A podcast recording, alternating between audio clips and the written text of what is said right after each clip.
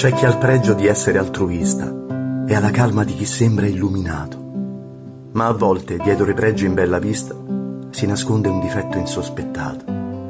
Quella sua calma magari è rabbia soffocata per non saper reagire a chi lo offende ed il suo aiuto a tutti una facciata per il bisogno di sentirsi grande.